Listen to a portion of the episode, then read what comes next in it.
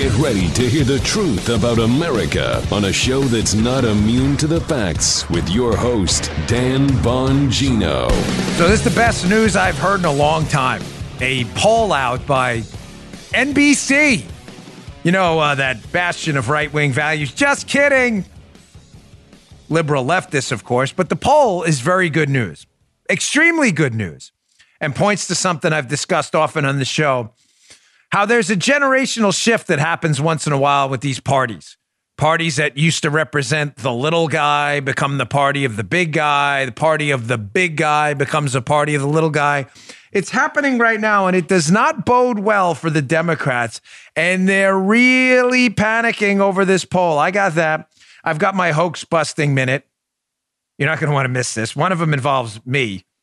Um, no, I do not wear lipstick on Fox News. Stay tuned for that one. And uh, our new producer here, Guy, is insisting that I get to the end of the show, page two. He thinks there's a video at the end of the show I have to get to. So he's like, don't you get caught up on any one story because there's video at the end of the show. What'd you think? Merrick Garland, that's really, really good. So we'll get to that. Today's show brought to you by ExpressVPN. Stand up to big tech today. Get a VPN. Don't wait. Go to expressvpn.com slash Bongino. Welcome to the Dan Bongino Show. Let's get right to it. Um, I've also got a hilarious Washingtonian story. Tries to paint Donald Trump as some big loser and actually paints him as a hero of the little, guy. Not kidding. Today's show brought to you by friends at Relief Band. Gosh, did this thing save my caboose? Um, as you know, I had a little bit of a health crisis. Did you know that a third of Americans regularly suffer from nausea? Did you know that I was one of those? Uh, you know, going through chemo was rough. I wouldn't have got through it without Relief Band. This is actually mine.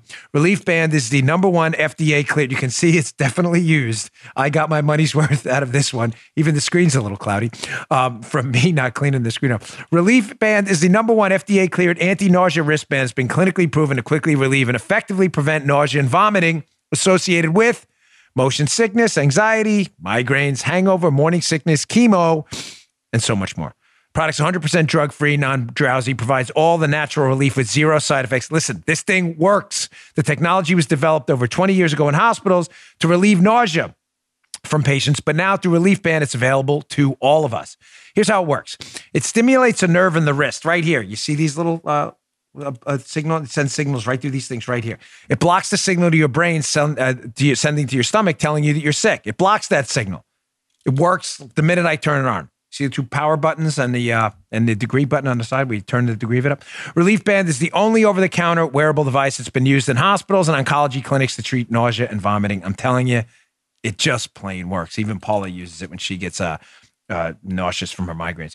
Ensure nausea is never the reason to miss out on life's important moments. Right now, Relief Band has an exclusive offer just for my show, uh, listeners of my show. If you go to reliefband.com, use promo code Bongino, B O N G I N O, you'll receive 20% off plus free shipping and a no questions asked 30 day money back guarantee. Head to reliefband.com. Don't forget the URL, reliefband.com, and use our promo code Bongino for 20% off. You're going to love it. All right, Joe, let's go. Bada bing. And the bell is the Rush Limbaugh bell in honor of the greatest of great ones, Rush Limbaugh. It'll yep. forever be known as the Rush Limbaugh bell from this point on. Joe and I have decided this is a dual monarchy. We are both, well, actually, it's a, there's four of us, but whatever for now. Best news I've heard in a long time. Newsmax article. See it up in the show notes today. Let's get right to it. Newsmax. NBC poll Blue collar workers flock to the GOP under Trump by Theodore Bunker. This article will be in my show notes today, bongino.com slash newsletter. The newsletter is the show notes. Please read it because it's super important. Why is this the best news I've heard in a long time? Because the Democrats are panicking. And when the Democrats are panicking, it means we should be celebrating because something's going wrong, making the Democrats panic, right? I'm dead. Just checking. Jan, that sounds mean. That's true. Right, Joe? If the Democrats yeah. are panicking, it means we're doing something right, or at That's least Trump right. did in this case. Folks, this happens all the time. This matters. There are, it's really not uncommon in the history of the United States to have these generational swaps where former Democrats become Republicans and former Republicans become Democrats because what they think the party stands for swaps. I'll get to that in a second, but let's get to the meat and potatoes of the New York, of the Newsmax article, and you'll see why the Democrats are panicking because what they thought was their base, Joe, we're in it for the little guy. We're yeah. the Democrats. The quote, little guy is starting to flip the double barrel middle finger to the Democrats and starting to find that their allegiance lies with the Republicans instead. Fascinating. Hmm. Here are the actual numbers because data matters. Remember, this is an NBC poll. This is not a Bongino.com or Fox News poll, NBC. The poll shows that the number of blue collar workers who identify as members of the GOP grew by 12 percentage points. Folks, that's a big deal, kind of a big deal since 2010, while the number who identify as Democrats fell by eight percentage points. Even bigger deal. White collar workers slightly shifted towards the Democrat Party by one percentage point. Here, it gets better though.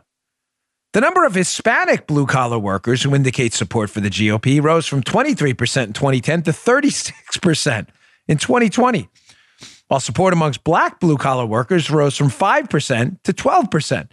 For liberals, that means it more than doubled during the same time frame.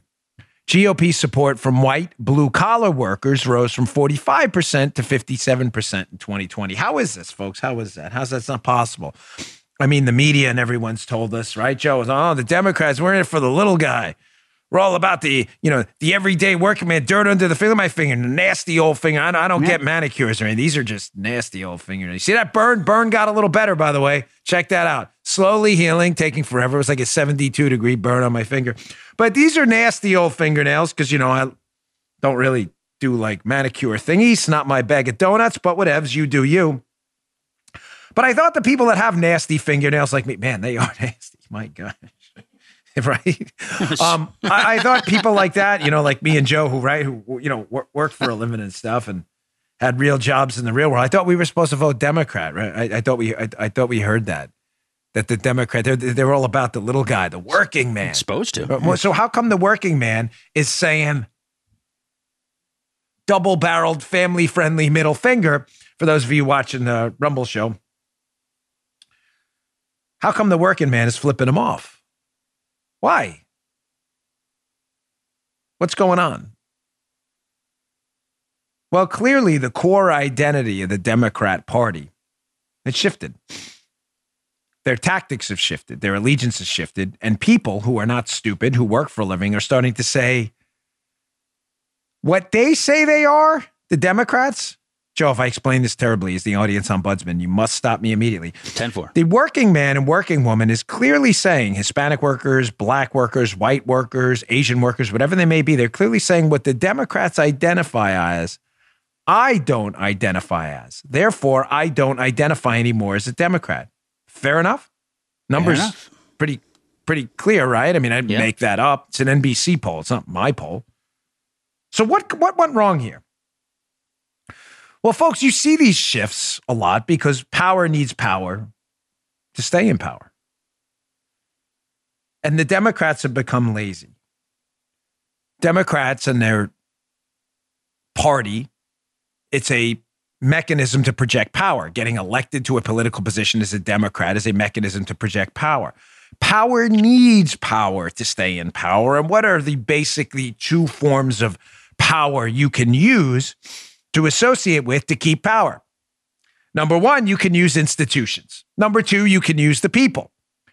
The Democrats are telling you and have been telling you for decades don't worry. We're the populist party of the people. We're not in it with these big, awful, wealthy, rich people, Joe. They're the worst.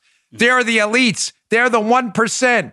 They're the rich. Forget them. Mm-hmm. We're not about them. We're about you, the little guy, the working man. Therefore, we are the populist party, populist, population, people. We are in it for you.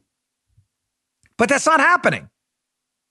So you have two ways to stay in power an allegiance to institutions or an allegiance to people. The Democrats are telling you they're about the people, but the people are saying we're not about the Democrats, which means what? That the Democrats have probably abandoned the people, which they haven't, have chosen institutions instead. Bingo! Bingo! what are the institutions the Democrats have chosen to align with while giving the double barrel middle finger to the people, the working people, who are giving the double barrel middle finger right back to the Democrats? Excuse me. No cough button on the show. Sorry. The media, big tech, upper crust liberals who make a fortune. Oh, yeah, the rich are the party of Democrats now. They've chosen an allegiance to those institutions instead of an allegiance to the people. And the people are waking up and saying, wait, wait, wait. The Democrats are the ones in bed with the Silicon Valley big tech elitists who are banning me on Facebook, even though I work for a living and entitled to my opinion. That's, that's not my bag of donuts. I'm going to go try these GOP guys out. They're saying, wait, wait, the Democrats are the party of the media, the same media that's called me a racist, uh, a homophobe, a transphobe, a xenophobe, a phobophobic, istophobic, phobophobe. That's the Democrats. Those are Democrats. There's no question Brian Stelter, Chris Cuomo, Chuck Todd, Rachel Maddow, and others are Democrats. Is there, Joe? No, no question, right? No. And the working man is mistakenly maybe watching these shows at night and is like, wait, wait, wait. Brian Stelter and others are, are using this identity politics and Rachel Maddow and others to stigmatize me as some kind of racist and stuff. That, that's not me. I, am not. I'm not buying that. Ladies and gentlemen, the Democrats chose institutions. And by choosing institutions and the powerful in the media, big tech, big business, and elsewhere over you, the working man has woken up and said, you know what? The GOP may not be the answer to all my problems, but the cause of my problems looks a whole lot like the Democrats. So, the number one reason you're seeing working people move over to the Republican Party is not because they're in love with Republicans. It's just they're starting to despise the Democrats as the Democrats choose cancel culture, big business, and big media over them. But the second reason working class people are growing frustrated with the Democrat Party, and this is obvious if you follow politics, is the Democrats' love affair with identity politics, which I have warned you repeatedly, repeatedly is cannibalistic in nature.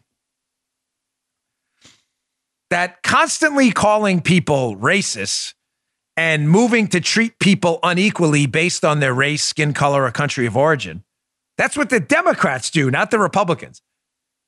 The good Republicans and conservatives treat people based on, wait for it, Joe. It's a controversial idea now. I know. This is crazy. Get your mm-hmm. nitroglycerin pills out. Conservatives, true conservatives, believe in big R God given rights.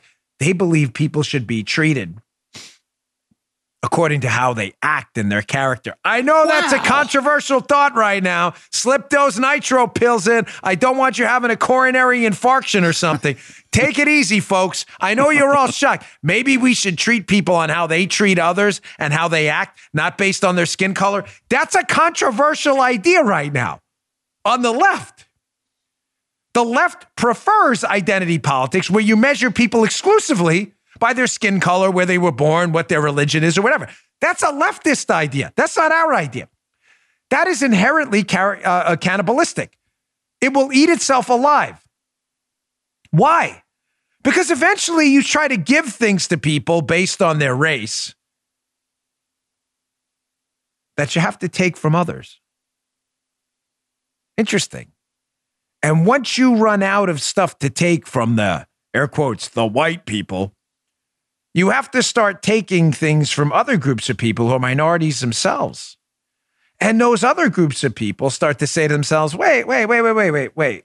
I'm losing a spot in an elite college or high school, even though I worked hard and I'm a minority myself because you want to give something to other minority groups who may not have performed as well as I did. That doesn't sound fair. I'm not really for that. So now do you see why working class black and Hispanic voters and a lot of Asian voters too are starting to say this Democrat identity politics racist stuff? Uh, no, no, no, I'm not really down with this. You doubt me? Don't. Hat tip Rush. Greg, I can't. I love Rush. I love Rush. It's not the same without him. Look at this Wall Street Journal article I picked out today. Reason number two working class folks are abandoning the Democrats who've now chosen institutions over people in droves because they're in love with identity politics that is inherently cannibalistic. Wall Street Journal today, the woke model minority myth for progressives, Asian American achievement is an embarrassment. It is. Of course it is. You're progressives, you're racist by nature. William McGurn wrote this piece. It's terrific. Two couple screenshots from this thing. The core of the article is this there is a public school district in Washington that has now uh, tried to forbid Asian Americans from classifying themselves as Asian Americans. They were being lumped in, Joe, with whites. Huh? The Asian Americans were like, if we're going to do this identity politics thing, I'm not exactly white by your own definition, libs. Like how how how is that exactly?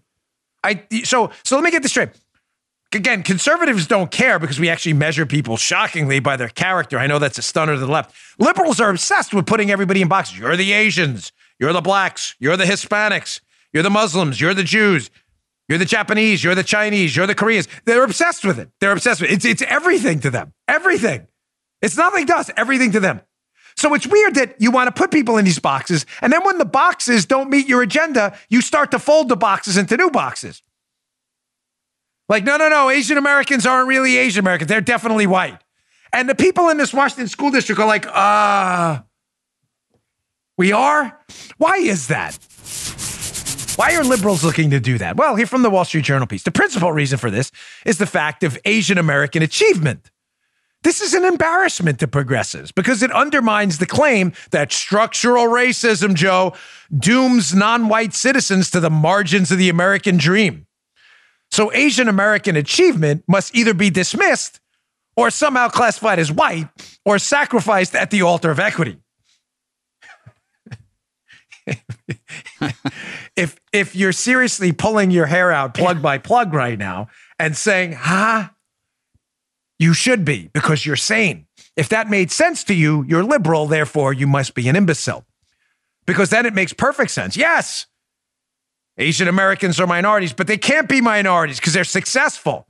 And if they're successful, structural structural racism, air quotes, isn't real because minorities can't succeed, Joe, in a system that's structurally racist. So therefore, Asian Americans must be white.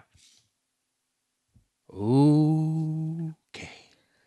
Oh, yeah. Oh, dude. Again, if that makes sense to you, you're probably an imbecile. therefore, you're probably a liberal. Peace goes on. Now you see why Asian Americans are like, again, I'm not sure the GOP has all the answers. They, we certainly have our issues too.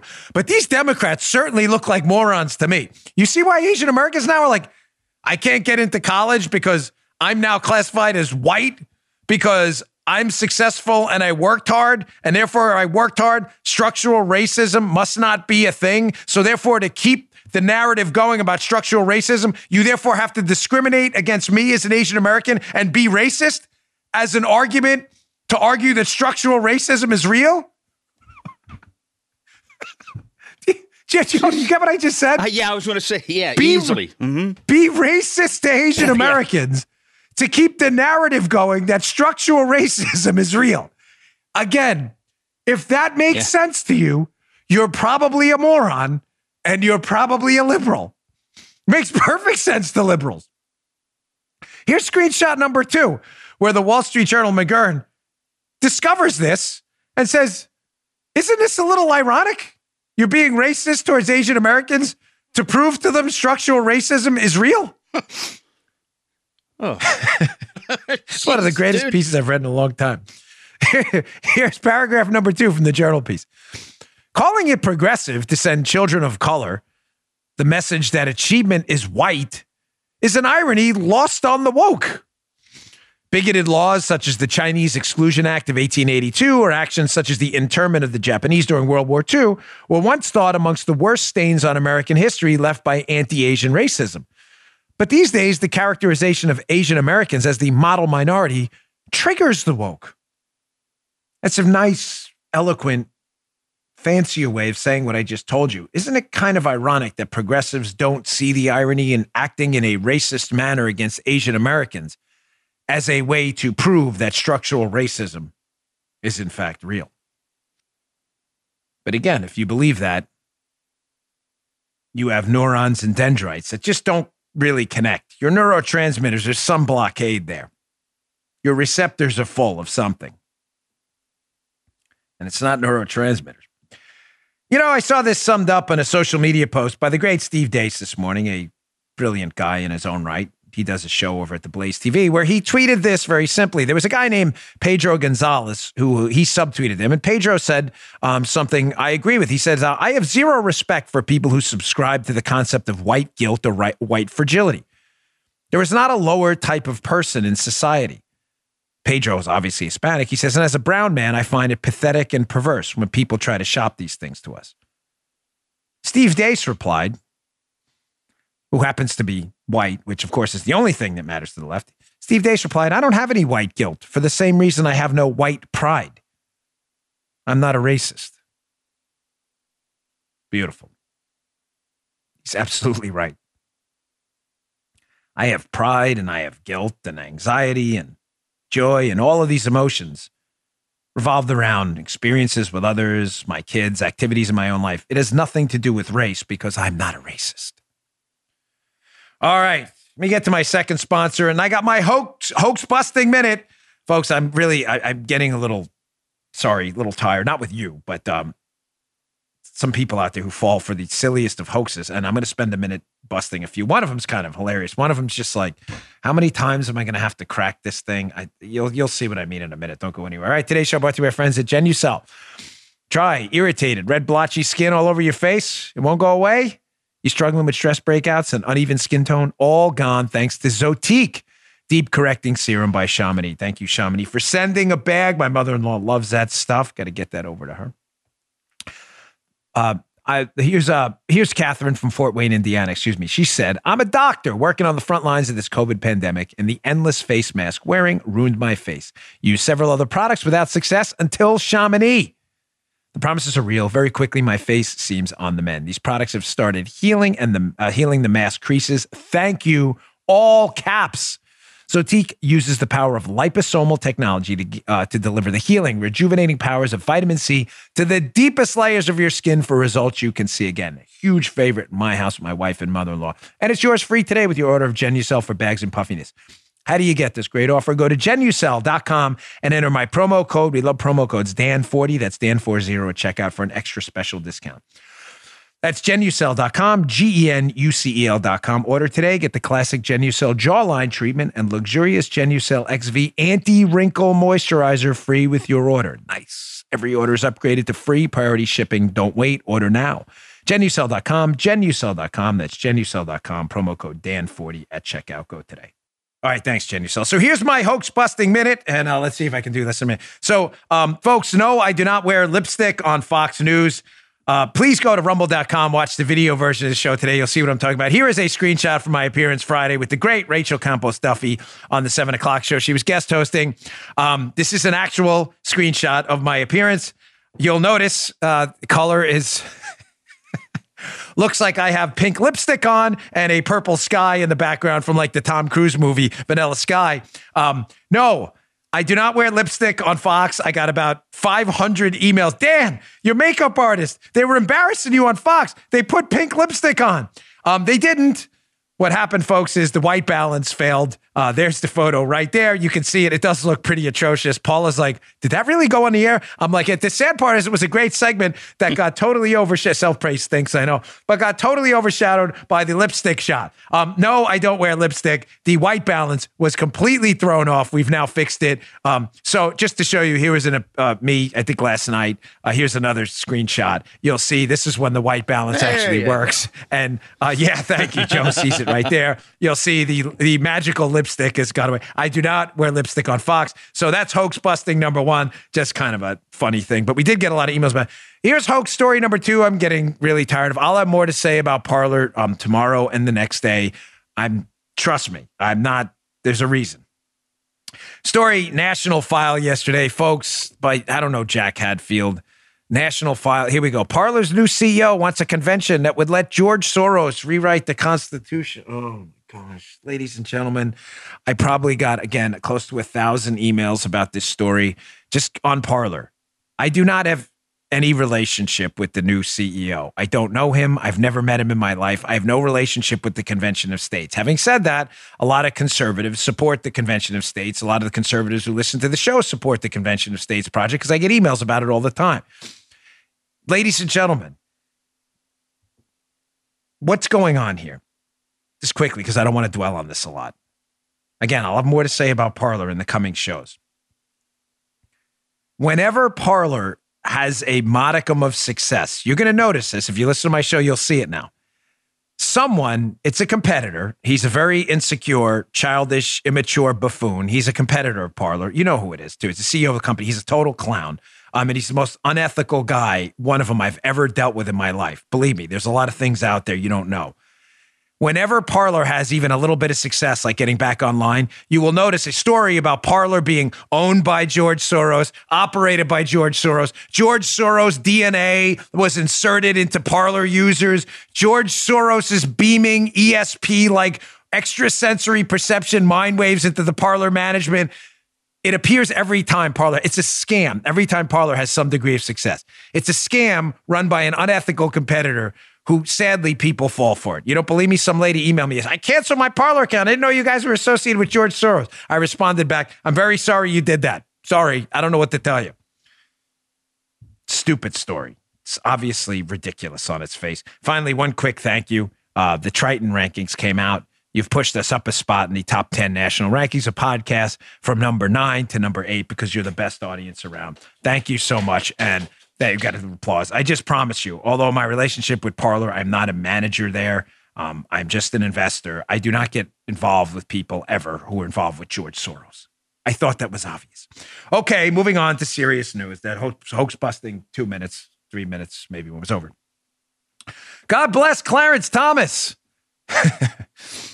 Is there anyone better? Has there been anyone better in the modern history of the Supreme Court? Just asking. Anyone? Anyone?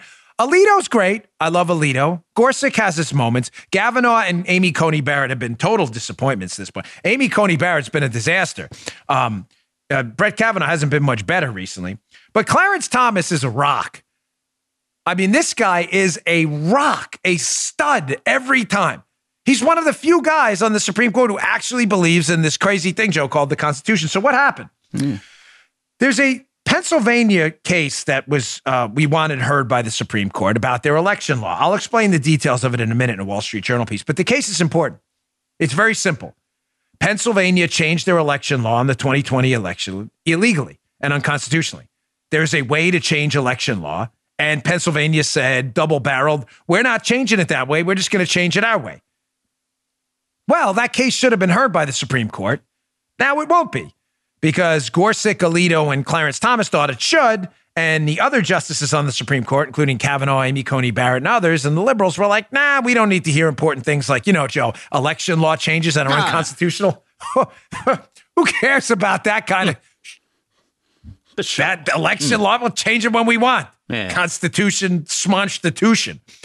So here is Clarence Thomas's dissent because the majority said we're not going to hear that case about unconstitutional Pennsylvania law changes. And it is just another Clarence Thomas beauty. Someone needs to put together a book of Clarence Thomas dissents. Here it is. Quote Clarence Thomas. is, I'm sorry, folks. This is great. Cherish every word of this because we're going to, this man's not going to be around forever and the country's going to be a far worse place without him. Clarence Thomas. Quote, one wonders what this court waits for. We failed to settle this dispute before the election and thus provide clear rules. Now we again fail to provide clear rules for future elections. The decision to leave election law hidden beneath a shroud of doubt is baffling. By doing nothing, we invite further confusion and erosion of voter confidence. Our fellow citizens deserve better and expect more of us. I respectfully dissent. Folks, on a very serious note, this guy's a national hero. All the junk and garbage this this this icon of American jurisprudence has had to put up with over decades, Clarence Thomas. The racist, disgusting, filthy attacks on this man. The grotesque.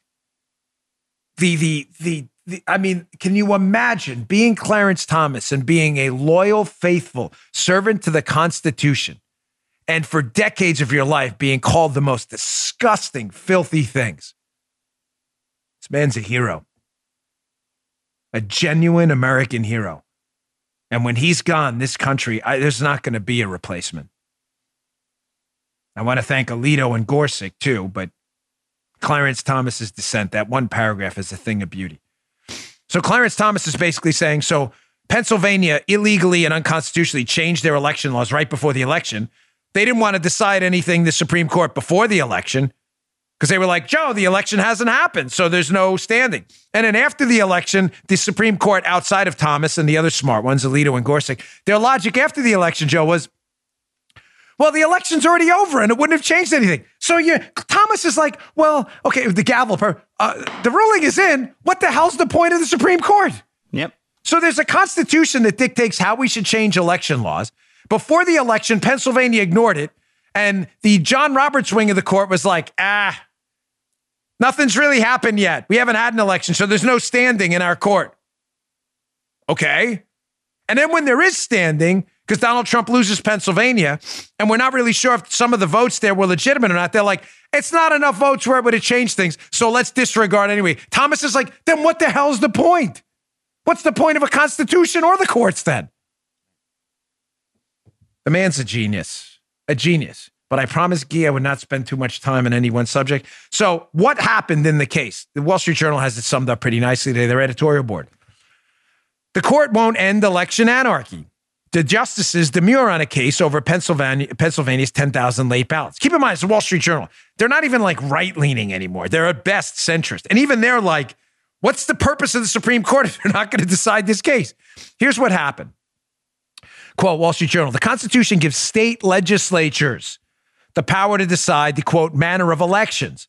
But courts and officials last year ignored the black letter law. Joe, clear as day, the Constitution, state legislatures have the power, not the courts and not other bureaucrats. You clear on that? Not hard, mm-hmm. right, Joe? No. Pretty clear. Yeah. The Constitution says, well, Pennsylvania ignored that. Pennsylvania legislators unambiguously said mail in ballots were due by 8 p.m. on November 3rd. That's what they said. Yet the state Supreme Court, I didn't read that, Joe, in the Constitution where it says courts will decide election law. Not what the Constitution says. Just checking. Mm. Not what the Constitution says. Verdict is in again. That sounds like BS. Yet the Pennsylvania State uh, Supreme Court, gesturing at a vague guarantee of free and equal elections, ruled that late arriving votes would be valid through November 6th, even without proof of when they were mailed. Well, that's weird because that's not what the legislature in Pennsylvania said. None of In total, 10,097 tardy ballots showed up, 669 lacking legible postmarks. That's plenty to create havoc in a tighter election. Uh, I, uh, are, are you, uh, is everybody following here? So we have a Supreme Court of the United States that's supposed to determine the constitutionality of laws. We have law based in our Constitution that the state legislatures determine the quote manner of elections. The Pennsylvania Supreme Court says, again, double barreled, we don't really care what the Constitution says. We're going to change the law ourselves. The case then goes to the Supreme Court, who's supposed to say, hey, we have a Constitution. This is unconstitutional. And the Supreme Court says, nah, we're gonna, where's the football? We're gonna pass. Thank you. Thank God for Clarence Thomas saying, no thanks. Let me play this video next. So, Merrick Garland, speaking of the Supreme Court, did I do a rundown for you guys today? I did, right? We have Merrick Garland up next, right? And then the Washingtonian thing? Okay, because you got some other stuff up there now. Sorry, guys. I got to do a specific rundown before the show because sometimes I put these stories in order for a reason here. It looks like a genius move now, keeping Merrick Garland, uh, Merrick Garland off the Supreme Court. Listen, I'm no huge fan of McConnell right now, but blocking Merrick Garland from getting appointed or uh, nominated, well, he was nominated by Obama and confirmed to the Supreme Court now looks like a genius move. Why? Because we never got to hear from Merrick Garland. And Joe, what did we hear about Merrick Garland when Barack Obama nominated him? And McConnell blocked mm-hmm. him. What did we hear? Oh, he's a centrist. Mm-hmm. He's a total centrist. This guy's a down the middle centrist, Joe. He's not a hard partisan. This is now looking hilarious as Merrick Garland has been nominated by Joe Biden to be our attorney general and is now forced to answer questions. Genius move keeping this guy off the Supreme Court, which is bad enough as is, as we heard from the last story. Hence, you get the segue there. Here's video yesterday of Merrick Garland being questioned about. Joe, not a joke. He's going to be the attorney general. Yes. We have laws. I know you get to like, because you've seen it already, but we have laws about immigration, like how you can come into the country And Merrick Garland, the attorney general, seems either unaware of the law, pretending to be stupid about the law, or has gone full blown radical leftist and wants to ignore immigration law altogether as the attorney general. I want you to pay attention to this clip. I want you to pay attention to two things. One, his obvious, ridiculous answer about illegal immigration. But secondly, what do they tell you in talk radio, Joe, all the time? Don't say um a lot. Uh, uh, uh, uh. Listen to how many. What can you? Is, can someone at home keep a Judy, maybe audience archivist? Can you keep track in this segment of how many ums and ahs and ums Merrick Garland has in this segment because he's unca- uncomfortable as the Attorney General nominee answering questions if he's going to do a crazy thing like actually enforce the law? Check this out. Do you believe that illegal entry at America's border should remain a crime? Well, I haven't thought about uh, that question. Uh, uh, I just haven't thought about that question. I, I, I think you know the, the president has uh, made clear that we are a country of uh, with the borders and with a concern about national security. Um, I don't know of a proposal to uh, decriminalize, but still make it unlawful to enter. I just don't know the answer to that question. I haven't thought about it. Um, it, will you continue to prosecute unlawful border crossings? Well, uh, this is again a, a, question of allocation of resources. Um, um, we will, uh, uh, the department uh, will uh, uh, prevent unlawful um, crossing. Um, I don't know. I, you know, I, I, have to admit, I just don't under, know exactly what the conditions are and how this is done. I think if um, um, I don't know what the current program even is with respect uh, to this. Um, if there, um, so uh, I, I, assume that the answer would be yes. Paula's guess the over under, folks. The over under is 120 on. Uh, uh, uh, uh, uh, uh, uh, uh, what the hell was that? The only people who uh, ah, and um that much are people who are anxious and uncomfortable, right? Joe, you know, you've been in talk radio, yeah, what, yeah. 20 plus years, longer than, right? People who are nervous on the yes. radio and talk radio use um and ah because they don't know what to say next and it buys them space and time and it lets them breathe, right? Very, yeah. Garland's clearly nervous because he's asked yes. a simple question like, hey, I got this crazy idea. Um, you're going to be the attorney general. Do you think we should enforce, enforce immigration laws? He's like, oh, uh, uh, uh, it sounds like he needs like an Ex-Lax because he doesn't want to answer the question, which is a simple answer. Yeah, I'm the attorney general. We have immigration laws. I should probably enforce those. The fact that he can't answer that tells you everything you need to know about Merrick Garland. Thank the Lord Almighty, this guy, and I'm not kidding, this guy was not on the Supreme Court. Unfortunately, we may have to deal with him as Attorney General, which isn't much better right now. But remember, oh my gosh, he's such a centrist. centrist. He doesn't even want to enforce immigration law. And it, Joe, I love the line in there at the end. He's like, "Yeah, I don't really, I don't really know much about you. Don't, you don't really know much about it." We were like looking for a video guy to help us out, hence the expansion of our team and talking about, you know, can you imagine coming in for the job interview? Hey, uh, you have any experience with this like black magic stuff and whatever mind hunter crap? I don't know what the programs we use, cold fusion, there are all kinds of crazy names. And you say, no, I don't know. I don't know squat about video, um, but I can learn. I'll figure it out on the job. You'd be like, dude, why are you here for this interview? He's sitting there for a job interview for attorney general. He's like, oh, I haven't really looked into immigration law. Maybe this spot isn't for you, dude. Maybe it's not for you. Like you have one job. You're the attorney general. Enforce the laws of the United States. Answering a question with 120, according to Paula, ums, ahs, and uhs, and then say, hey, what the hell? I don't know anything about immigration law. Probably not a good approach. Just throwing that. But Democrats love it because ignorance is bliss uh, for Democrats. They love it. They live in their fantasy land, their mushroom, magic mushroom induced bliss of liberalism. Stupid is fun. We don't know anything. This is great. Oh my gosh. We gonna get to I don't know, at this pace, who knows? I had more Merrick Garland at the end, the most frightening piece. Hopefully I'll get to it. Everybody's trying to move me along, but you know, I do me. That's why it's the Dan Bongino show. All right, let me get to my third sponsor. Today's show brought to you by our friends at Headspace. Hey, wouldn't it be great? It would be great. And I this is my new go-to now. Wouldn't it be great if there were a pocket-sized guide that helped you sleep, focus, act, be a better person? There is. I've had to use this a lot. I need to go tranquilo sometimes, folks. It's tough for me to calm down. If you have 10 minutes, Headspace can change your life, certainly change mine. You know, I'm very selective about my sponsors. And Headspace is your daily dose of mindfulness in the form of guided meditations in an easy to use app. Headspace is one of the only meditation apps advancing the field of mindfulness and meditation through clinically validated research. It really does help ground you. So, whatever the situation, Headspace really can help you feel better. Overwhelmed? Headspace has a three minute SOS meditation for you. You need some help falling asleep? I know some people who need some help falling asleep. Headspace has wind down sessions their members swear by, me included. And for parents, Headspace even has morning meditations you can do with your kids. Headspace's approach to mindfulness can reduce stress, improve sleep, boost focus, and increase your overall sense of well being. Headspace is backed by 25 published studies on its benefits, 600,000 five star reviews, and over 60 million downloads. Headspace makes it easy for you to build a life changing meditation practice with mindfulness that works for you on your schedule, anytime, anywhere. You deserve to feel happier, and Headspace is meditation made super simple. Go to, here's the URL, folks, headspace.com slash Bongino. That's headspace.com slash Bongino for a free one month trial with access to Headspace's full library of meditations for every situation. Go today. You will not regret it. Headspace dot com slash Bongino.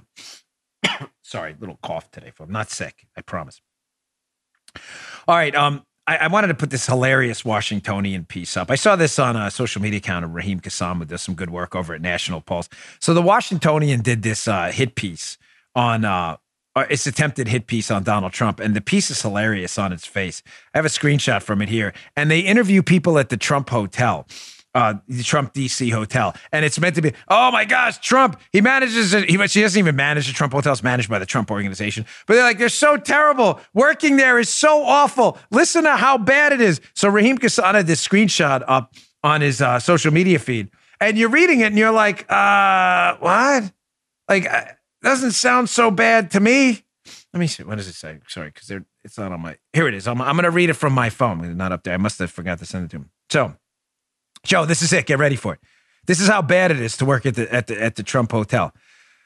So it says the employees clocked in because the place paid really well, really well. They emphasize that really well. M- Michael Michael Rivera, a former bartender at the lobby bar, said he pulled in more than 100k a year with tips. Whoa, Joe, how does he do it? This yeah. is real. This is this is the hit piece. He says it's at least 30,000 more than he made at the Hay Adams. How does he do it, Joe? this is like I mean, really, this is like indentured servitude. Miguel said it's the best paying job he's ever had in his 25 year career. It gets better, Joe, the horror. He says it had generous health benefits to boot. Yep. A comment echoed by other ex employees. My God, how do you do it? The torture. It goes on. This is how horrible it is to work for Trump. This is a hit piece, by the way. A hit piece. Quote People's awful right wing clientele, Joe, at the Trump Hotel. You know how terrible they are. this is Rivera. He says, quote, people would literally come up to me and give me $100 bills and be like, you must be the best bartender in the world if you work here. How do you do it? How do you do it? Working for the Trump organization sounds horrible hundred thousand dollar bartending gig, thirty thousand more than you made anywhere else. Everybody comes up to you and tells you how great you are and drops you hundred dollar tips, and they give you awesome health benefits, which every other employee thinks is great too. How do you do it, folks? How do you do it? I have no idea. what are you? What are you laughing at? I know. My wife. No, I know. I I, I shouldn't because I don't sound like I'm patting myself on the back. Ah, let me just say, I love to. T- I listen. I grew up really poor. If my can I have a point of personal privilege? I listen. I know personal, so I don't like to waste your time. I got to lose to get to, but I grew up pretty poor. So did Paula. Like a lot more, a lot poorer than I did. But I don't want to say we just grew up lower middle class. Whatever. I like to tip people a lot, like a lot, because I just like to. I know. Ah, you're virtue signaling. Ah, maybe whatever. I don't care. You're part of my show, and I just feel like it's right. Right. And uh, I know conservatives do that too. They do. How do I know that? Because I stayed at the Trump Hotel in DC and I've gotten very friendly with the staff there. They know you by name when you come in and they've told me repeatedly that it's the best tipping place they've ever been at. Kind of weird, right, Joe? Because again, going back to the beginning of the show, I heard liberals were the party of generosity and the little guy. Kind of weird how the conservative hotel is the best tipping place in DC. Strange, right? I didn't even intend that little segue back to the beginning and figure eight stuff, but just weird how that is. All right, moving on. Fauci, Fauci alert. We need a Fauci bell, like a different bell. Because I'm, I'm, uh, listen, I, I had, to the chagrin of many in my listening audience, I have deferred on Fauci for a long time. Even though some of Dr. Fauci's recommendations have been atrocious, I have not really bashed Fauci. I don't know. Maybe it's a bad call. Maybe I should have, but I didn't. I've largely stayed away. But I'm tiring rapidly of Dr. Anthony Fauci. Um, he says completely contradictory things. Some of the things he says are absolutely absurd, in my opinion. Um, some of the things Anthony Fauci says are absurd because Anthony Fauci said the opposite before. You know, Anthony Fauci was a big advocate for no masks, then became a big advocate for masks, then became a bigger advocate for two masks. He's all over the place.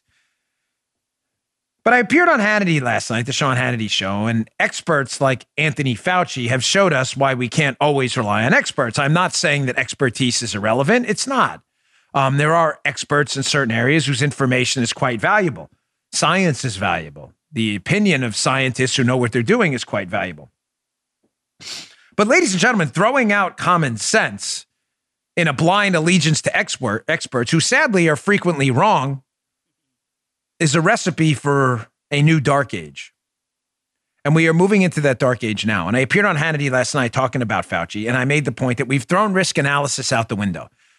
We have entirely thrown risk analysis out the window in this modern coronavirus society by saying ridiculous things like, we can't put a price on a human life. Ladies and gentlemen, you do that in your life every single day. I made this point all the time. We live in a society laden with risk from viruses, bacteria, car accidents, plane accidents, crime, homicide. You live in that society right now. You take risk on every, we thrown that out the window with ridiculous statements like, oh my gosh, we can't have this. We can't send kids back to school because it's not worth one human life. You send kids back to school during a flu outbreak every year. We've thrown risk analysis out the window. Why? Because we now live in a fear economy. Dr. Scott Atlas, someone I really respect, an actual expert, was on Laura Ingraham's show last night. Here's Fauci right now on the news right now. Here he goes. Fauci, this is not a joke. Headline, look at this. Fauci criticized for mixed messaging on vaccines. It never ends with this guy.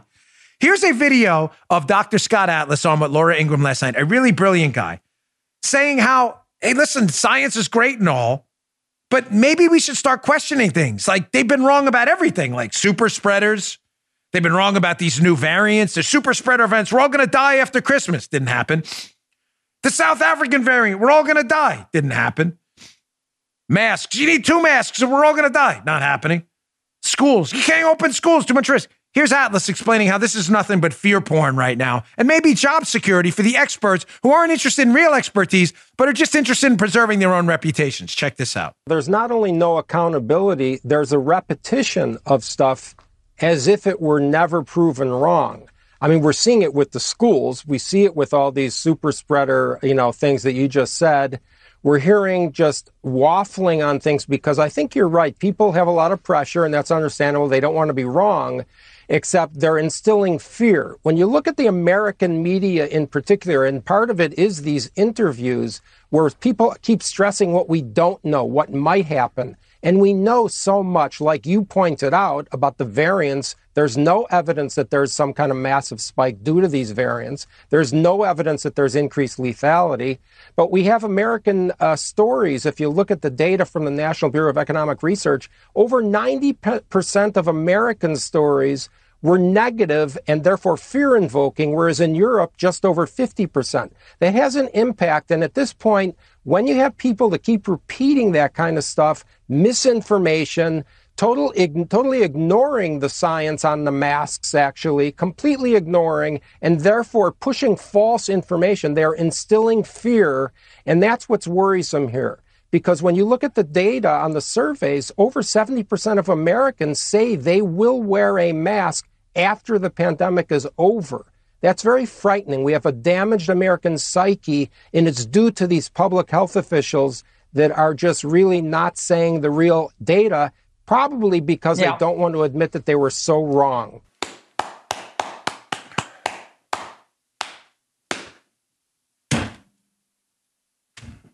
Amen, Brother Scott. You get what he's saying there, folks? There's a reason I opened up the segment the way I did.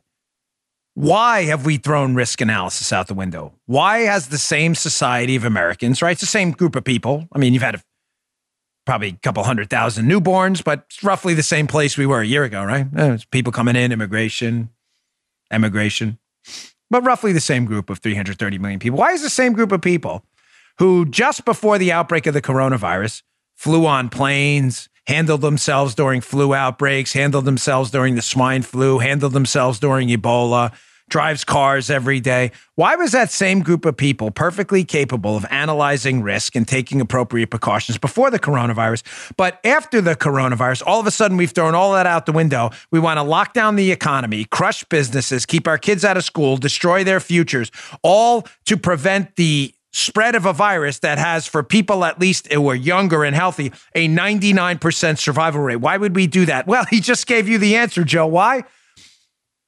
Because the media engages in fear porn. The new variants are going to kill you. The South African thing, you'll be dead in a minute. Send your kid back to school. They're in high danger, heavy danger. They are. They are. Wear two masks or it's over. People hear this. You know, not everybody has time to go and look at PubMed and do research if what they're hearing is true. They don't have the time. They have lives. They hear this over and over on fear porn channels and from fear porn purveyors. Sadly, people like Fauci now, who is now on my list of, of seriously, of people I'm going to question every single time. Every single time. I try to question everyone. But again, why I gave this guy a pass for as long as I did, I don't know. I get it. I'm mad at myself. You don't have to be mad at me for it. I'm mad enough because they were preserving their reputations. They told you this was the, the, the, deadliest thing we've. It is deadly for a lot of people. It is. But the hard reality is a lot of things are deadly. And because they made you believe in many cases it's deadlier than it is for people who are young and healthy, you have people making ridiculous decisions like keeping their kids out of school. Expertise is dying. And I'm sorry to say that. All right, I've got um I'm going to get to this, which is good because everyone will get upset at me. I've got another video Merrick Garland. This is the most frightening video from yesterday's. It's short from yesterday's Merrick Garland hearing, our new nominee for Attorney General. This should scare everyone. And when you combine it with this letter from Congress and this New York Times piece, folks, we are entering into dangerous, dangerous, useful idiot territory right now. All right, our final sponsor today, our friends at Podium. Listen, in the face of change, local businesses are using Podium to grow stronger than ever. Podium gives your business the messaging tools to turn your website into a thriving storefront. Connect with leads, customers, and teammates as easily as text messaging. And when you close the deal, Podium even makes it easy to get paid contact free over text. Podium is the ultimate messaging platform for local businesses. With Podium reviews, you can easily text your customers to leave an online, online review, which improves your search rankings. Podium Web Chat lets website visitors text with your team right from your homepage. Meet with customers from anywhere with Podium Video Chat. Get paid fast over text with Podium Payments. What a deal. Podium Inbox brings it all together. It keeps leads warm and responds to feedback all in one place. RPM Alamo increased business by 20%. They said we've generated more revenue, decreased vacancy rates, and pulled in more leads than we could have in multiple years. That's priceless. Tony, owner of RPM Alamo. America's Car-Mart collected 21,000 leads through web chat. They said before Podium, we had a contact us form. Could have been days before anybody got back to that customer. Our response time has been cut down to minutes. That's TJ, digital experience at America's Car-Mart. Find out how Podium can help your business reach more customers. Get started free today. Get the URL right. Podium.com slash Bongino. That's podium, P O D I U M dot com slash Bongino, B O N G I N O podium.com slash Bongino. Don't waste a, a, great opportunity. This is a terrific opportunity. Increase your business. Podium.com slash Bongino. All right, getting back to the show. So, don't you find it fascinating the articles that the Trump era media and liberals tried to propagandize us with that have now completely, totally fallen apart? Joe, remember the Trump's a tyrant, authoritarian, fascist. Yeah. Pseudo monarch. He is. Some authoritarian Trump is. He's not in office. He's I had to write this down. He's currently this is the authoritarian Trump, the king, Joe, the king, the emperor, we should call him. Uh, pretty amazing considering again he's not in office he's been censored silenced on social media and is relentlessly attacked openly by the media um, and liberals probably the worst authoritarian we've ever seen Not very skilled at being a tyrant fascist. Censored, not in office, silenced pretty much everywhere he talks, and attacked openly by people who claim they can't attack him because he's a fascist. Weird. Now, what's the hallmark of the lying liberal left and their scammers in the media? Well, the hallmark of the left is they always accuse you of what they're doing. Who are really the authoritarians right now, Joe? Is it Trump? Hmm. Kind of weird. Like the data doesn't really add up there. But you know what's really strange? Um, I think the authoritarians are the left, are the leftist communists, um, including Merrick Garland, who seems to have a communist streak himself. So he was asked yesterday at his hearing for attorney general. They were talking about the current misinformation climate. Misinformation, which, by the way, folks, when he says the word, understand misinformation is code word for conservative thought and ideas. It doesn't really mean misinformation. You understand that, right? So he's asked about what they want to do about misinformation. Keep in mind, this is going to be the attorney general, the um ah guy, who has no idea what our immigration laws are. But he's very clear on what he wants to do about misinformation, to use it as a cudgel to push leftist totalitarianism. Check this out. I, I don't have in mind particular legislation in this area. I do think that um, an important part of the investigation of uh, violent extremist groups is following their activities uh, online and getting an idea of uh, what kind of information and misinformation um, is, is putting, uh, being put out. What he really means there, folks, is gosh, we really got to crack down on those conservatives and their Facebook pages and Twitter stuff. Trust me. Trust me. That's exactly what he's saying. It's couched in nice, oh my gosh, we got to get rid of these violent extremists. Yeah, granted, everybody wants to do that. But that's not what he's talking about. How do I know that? Well, because Garland's clearly a leftist, and leftists in Congress are actually pushing for full blown communist totalitarianism. You don't believe me? Here's an actual letter from two members of Congress asking cable carriers if they're planning to carry Fox News, Newsmax, and OAN. It's up on the screen right now. That's literally the. Here's number seven a letter from two liberal hacks in Congress. Question seven to cable carriers.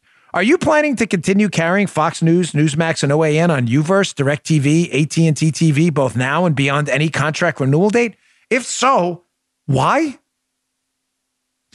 Is this Wow. You're like, no, no, this isn't real. Wow, you, you darn right. Yeah. you get the gravity of what's happening here, folks? Do you understand these are members of Congress now pressuring cable carriers to dump cable news channels entirely? Because they don't agree with. Notice they're not asking about MSNBC and CNN who promoted the PP hoax, the Trump taxes hoax. All they're not asking about that. They're asking cable carriers in a wink and a nod. Be a real shame if your place burned down. Why are you guys still carrying that? You need to justify to us why. Ladies and gentlemen, we are entering a brave new world. And by Brave New World, I mean all this Huxley like dystopian Brave New World. I don't mean Brave New World in the context of the word brave, like you would think American heroes like our military and police officers. Communists have always used useful idiots to usher in an era of totalitarian, fascist authoritarianism. Always. And useful idiots always step up. The left is now fully and thoroughly populated with useful idiots.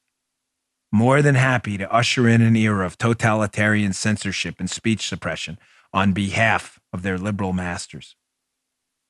Here's a New York Times article. They're proud of this. They're not even worried about this. New York Times. House Democrats press cable providers on election fraud claims. Ha! It's hilarious. Notice how they throw that in there.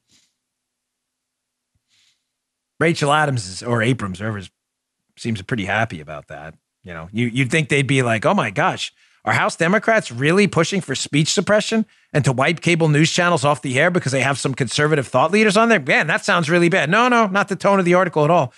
Here's another one in case you think, nah, it's not really getting that bad. We're back to book burning again, Joe. The Epoch Times. You'll see the story in my show notes. Again, bongino.com slash newsletter. Amazon quietly removes book criticizing transgender ideology. We're back to book burning, back to book burning again. You know how well that's where, you know what's really, really disturbing? Not a joke. This weekend, I was, I went to the fair with my daughter, as I said, but before we went, you know, there was a few minutes we were sitting down as a weekend. I'm relaxing. And, you know, I don't like to it, my I mean, my daughter's nine, so I don't I don't put any controversial TV on when she's watching with me.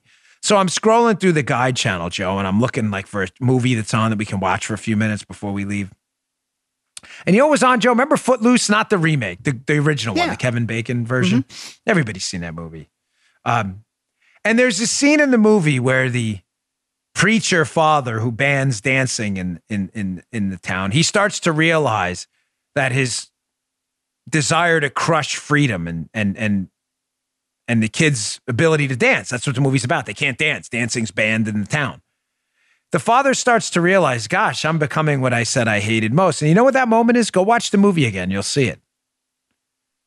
There's a scene when the town that he, he's a he's a uh, a political leader in the town as well as a preacher. There's a scene when a lot of uh, residents of the town they run in the library and they start pulling books out and throwing them in a burning garbage can. And the father, who's the preacher, who's responsible for this anti-dancing law, rushes out and realizes in this moment of illumination, where things just become crystal clear. My gosh, I, I I'm part of this. It's a great scene, older movie, but are the liberals going to have that moment? Where they start to realize that the totalitarian fascist communists that they say they fear most that they're it? The answer is yes because one of them's having that moment right now. Listen i rarely play clips over two minutes especially at the end of the show but you need to see this one. A leftist naomi wolf left a democrat matter of fact a former advisor to democrats was on the tucker carlson show last night. That's right on fox this is a leftist who's starting to realize quickly that the left is being used as useful idiots to usher in a very dangerous era, the evaporation of freedoms. And she got tired of being used. This is Democrat Naomi Wolf saying, hey, listen, this isn't right. Things are changing really quickly. And if we don't stop this, we're going to be looking at a very dangerous future. Check this out. government power, which is really characteristic of Italian fascism in the 20s, um, and they're they're using that to engage in kind of emergency orders that that simply strip us of our rights, rights to property, rights to assembly, rights to worship, and all of the rights that our Constitution guarantees. So people are definitely horrified and noticing. I think people are shocked and um, and and divided, as I mentioned before. And the other thing that happened is you said this has all been very sudden. Um, and when you look back, you know, March of 2020, a lot of things started to move that kind of locked into place a set of policies that are kind of 360 degree full on totalitarian policies. So I think a lot of us are kind of in culture shock.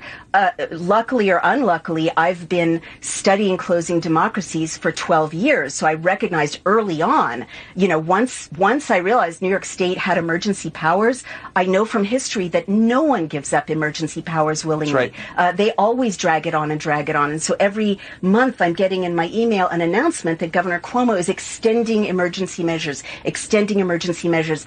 Uh, uh, only from studying history do I know how predictable it is when you start to have um, elected officials say we are not going to follow the Constitution because it, there's a pandemic. And I just want to say, lastly, and then I promise I'll stop.